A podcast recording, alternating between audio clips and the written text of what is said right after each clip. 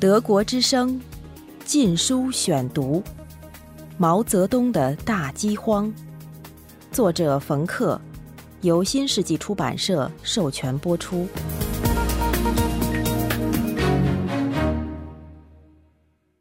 第十五节：进口洋面。一九六零年七月，苏联专家撤离之后不久。周恩来、李富春、李先念三巨头被指定负责外贸。他们给赫鲁晓夫的回答是把对外贸易由苏联转向西方。八月底，外贸部长叶继壮指示他在国外的代表，减少从社会主义阵营的进口，停止所有新的贸易协定谈判。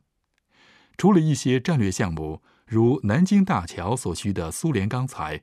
不再签订新的进口合同，其借口是货物的价格和规格不符合标准。当时有些外国观察家谈到了社会主义阵营对中国的残酷封锁，但与苏联及其盟国在经济上脱钩，完全是由北京发起的。但是，中国不能永远以规格不符作为抛弃过去的贸易伙伴的借口。到了一九六零年十二月，毛泽东不管事了，终于提出了一个新的、更合理的解释。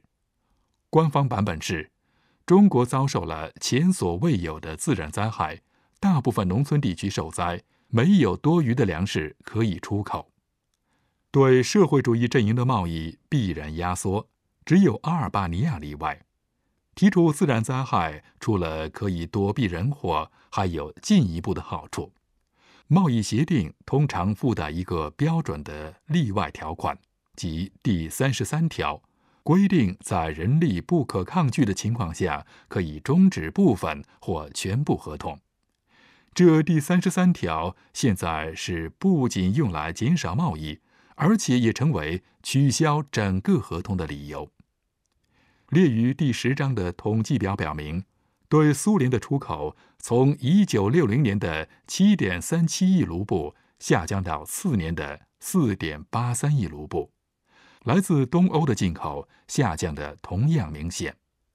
叶基壮向东柏林的同行解释说：“只有在清理完欠债以后，才有可能考虑一九六一年的贸易协定。但是，东德不仅吃惯了大米，而且还依赖于中国的食用油。”短缺这么大，迫使乌布利希在一九六一年八月转向赫鲁晓夫求助。中国摆脱社会主义阵营，不是因为他要报复苏联撤退专家，而是因为他自己破产了。衡量该国的财政状况的最好指标是人民币在黑市上的价值。人民币在一九六零年开始严重下滑。然后，一九六一年一月，随着粮食短缺的新闻到处流传，人民币暴跌到新的低点，约零点七五美元兑换每十元人民币，约合人民币官方汇率的六分之一。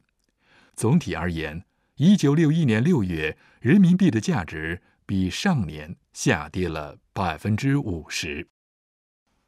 人民币贬值的部分原因是由于需要硬通货来支付国际市场上的粮食。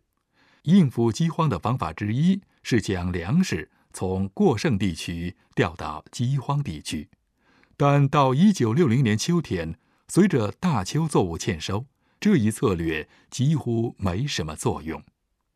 周恩来和陈云设法说服毛泽东，必须从资本主义国家进口粮食。不知道他们到底怎么把毛说服的，很可能他们这样告诉毛：进口洋面可以促进出口，而扩大出口则是取得外汇的途径。一九六零年底，在香港谈成了第一批合同，一九六零年至一九六一年购买了近六百万吨的粮食，代价为三点六七亿美元。支付条款各不相同，加拿大人要求首付百分之二十五的可兑换英镑，而澳大利亚人要求前期付款为百分之十，其余作为信贷。但总体上，必须在一九六一年支付大约一半。为了满足这些承诺，中国必须获得剩余的可转让货币，而要做到这点，只有通过削减资本货物的进口和增加向非洲共产主义世界的出口。自从大饥荒以来，周恩来仍然确保鸡蛋和肉类每天按计划抵达香港。一九六零年秋季，尽管赫鲁晓夫抱怨中国向苏联交货不够。周恩来仍决定将所有可提供的货物重新定向转到香港，大大增加了与这块英国殖民地的贸易。棉花和纺织品也转到香港，贸易额从一九五九年的二点一七三亿港元跳到次年的二点八七亿港元。总而言之，香港是中国在饥荒期间最大的创汇来源。每年大约三点二亿美元。一九五八年，东南亚市场也充斥着廉价的中国商品，例如纺织品被以印度和日本等竞争对手不能想象的低价倾销，即使这些货物是大陆自己迫切需要的。北京也掏空储备，向伦敦输出银条。一九六零年年底，中国成为金条的出口国。一九六一年，航运约五千万至六千万盎司，其中四点六千万运到英国。如果我们相信周恩来的报告，截至一九六一年年底，通过出售黄金和白银，筹集到总共大约一点五亿美元。为了拼命筹集更多的外汇。中国也开始了一场人性化的交易，海外华侨可以用在香港银行的现金购买特别购物券，这些特别购物券可以馈赠给大陆境内的亲属，让他们买些国家配额以外的食品和衣服。为什么中国不从社会主义盟友那里进口粮食？主要是虚荣和害怕在作怪。正如我们已经看到的，领导已经毫不犹豫地把国家的面子放在人民的需要之上，用掠夺农村的手段来满足外国订货。不过，虚荣的结果往往是栽跟头。一九六一年三月，周恩来不得不屈辱的退让，向盟国解释中国不再有能力出口粮食，无法履行贸易协议。或经济合同，仅一九六零年就欠了苏联一百多万吨粮食和食用油，近期也无法及时装运。周恩来用外交辞令这样解释：他的国家已经对不起社会主义盟国，怎么能够再向他们伸手要粮食呢？北京还担心请求帮助可能会被莫斯科拒绝，因为。整个大跃进旨在向苏联示威，这种害怕可能有点道理。尽管莫斯科曾经表现出了善意，例如俄罗斯提出愿在交换的基础上无息提供一百万吨粮食、五十万吨糖，费用分年偿还。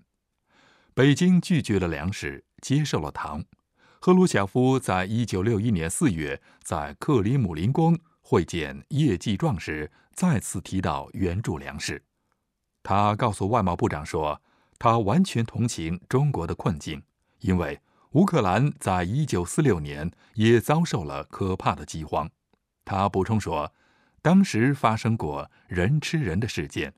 这话可能言者无心，但听者刺耳。然后他改变了话题，顺便提到苏联将在钢铁生产方面超越美国。叶吉壮婉拒了他的帮助。德国之声《禁书选读》。几个月后，夏天到了，饥荒没有缓解，周恩来只好向俄罗斯求助。在一九六一年八月会见莫斯科代表团时，他解释原因，为什么在中华人民共和国的历史上首次从帝国主义阵营进口粮食？然后，周以一种相当迂回的方式询问苏联是否愿意用二百万吨粮食交换大豆、猪棕和锡，甚至可能是大米，预付三分之一，其余的将在随后两年内付清。在此提议前，苏联代表团刚刚拒绝接纳七千万卢布的贸易赤字，所以时间上不凑巧。你有外币吗？苏方直截了当的问，迫使周不得不承认中国没有外币。中国在卖银子。代表团将这个问题置之高阁，拖了几个月，没有任何进展。最后，有人向邓小平暗示，苏联自己正在经历困难，没有能力提供援助。这件事使中国很没面子。一九六一年七月，周恩来要求追加两万吨汽油，莫斯科也采用了拖延战术。赫鲁晓夫拖了四个月，在第二十二届苏共党代会之后，才答应北京的请求。一九六一年六月商定交换粮食，苏联也采取了政治手腕，在北京向加拿大购买的小麦中，二十八万吨运往苏联，后者又转而出口相同的数量到中国。当小麦直接从加拿大被运到俄罗斯后，苏联装作这是北美向苏联的进口。同时，将自己出口到中国的粮食列为一九六一年贸易统计数字公布。在世界面前，当外国专家通过这些数字寻找两个社会主义大国之间的裂痕时，看上去好像苏联在养活中国。不是所有从外国购买的粮食都用于国内消费，例如从缅甸购买的大米直接运到斯里兰卡。以补足中国的缺口，大约十六万吨被运往东德，以解决中国对社会主义盟国的贸易赤字。中国即使在饥荒中，仍然是慷慨的朋友。两艘载有大约六万吨小麦的货船被作为礼品直接从加拿大港口运到蒂拉纳。由于阿尔巴尼亚人口约为一百四十万人，这笔数字。高达其国内需求的五分之一。驻北京的蒂拉纳首席谈判代表 p u p o s h i t y 后来回忆说：“他在北京看到了饥荒，但中国给了我们一切，我们缺什么就向中国要，我感到羞愧。”除了阿尔巴尼亚，其他国家也在中国饥荒严重的时候获得免费大米，例如几内亚。一九六一年得到了一万吨。中国从来没有停止建立对亚洲和非洲发展中国家提供无偿援助和低息贷款的国际形象。北京在大跃进期间增加向外国捐款的原因之一，是为了证明他已经发现了一条向共产主义过渡的桥梁。但是，主要的原因还是和莫斯科对抗。在一个非殖民化时代，赫鲁晓夫争取发展中国家通过对水坝和体育场等重要项目的慷慨援助，试图吸引他们离开美国而进入苏联的轨道。毛要挑战赫鲁晓夫在亚洲和非洲的领导，他对克里姆林宫和平过渡的主张不屑一顾，他鼓励武装革命，决心在和俄罗斯的竞争中。援助阿尔巴尼亚、喀麦隆、肯尼亚和乌干达等国的共产主义革命者。中国在自己的饥荒时代给了这些国家多少援助？总体而言，从1950年至1960年7月，中国向外国提供了40亿元，其中28亿是无偿经济援助，12亿为无息或低息贷款。大多在一九五八年之后。一九六零年，为了扩大对外援助，一个名为“对外经济联络委员会”的部级新机构成立了，援外额度定为四点二亿元。四年，社会主义盟国在知道中国困境后，愿意提供新的贷款或延期付款，但北京都拒绝了。相反，却发出大约六点六亿元用于援外。受益者包括缅甸八千四百万美元、柬埔寨一千一百二十万美元、越南一点四二亿卢布。阿尔巴尼亚一点一二五亿卢布，而当时国家的总收入萎缩了百分之四十五，只有三百五十亿元。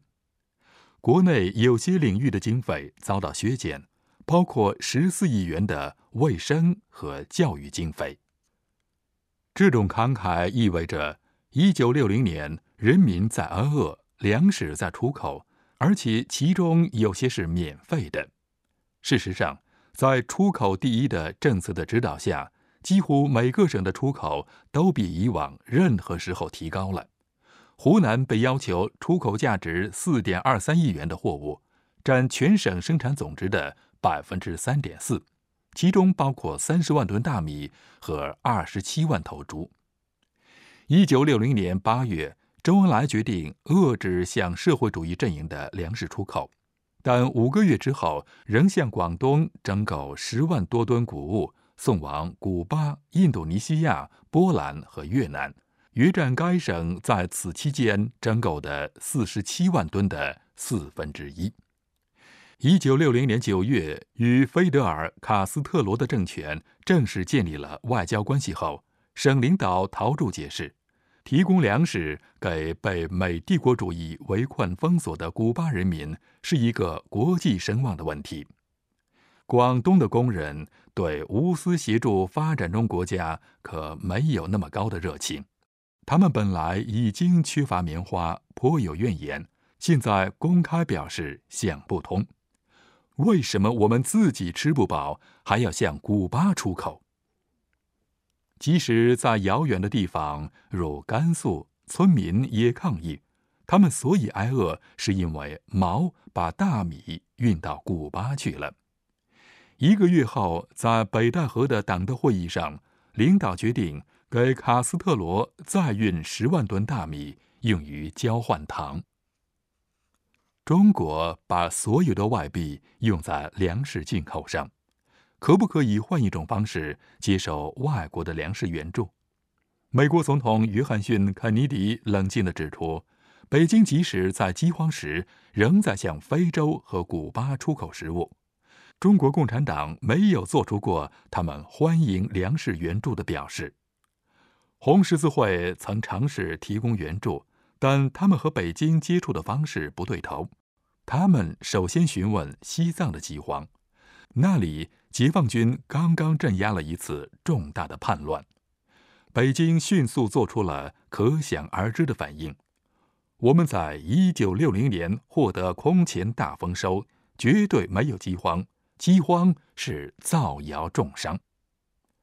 红十字会笨拙的秘书长 Henrik Beer 火上加油，从日内瓦发出了第二份电报，询问中国是否也没有饥荒。北京愤怒地答复道：“西藏和中国不是两个国家，而是一个国家。全国上下，我们政府正在依靠人民公社的优越性，克服前两年的自然灾害。但是，即使红十字会以更委婉的方式处理问题，外国的帮助还是很可能遭到拒绝。日本外务大臣和他的对手陈毅悄悄地商量过。”提供十万吨小麦，避开公众的视野运给中国，但是被陈毅拒绝了。即使东柏林的学童提供衣物，以帮助一九五九年遭受台风肆虐的广东，也被视为丢脸。使馆被告知不要再接受任何捐助。中国愿意援助发展中国家，但不接受任何人的援助。德国之声《禁书选读》：毛泽东的大饥荒，作者冯克，由新世纪出版社授权播出。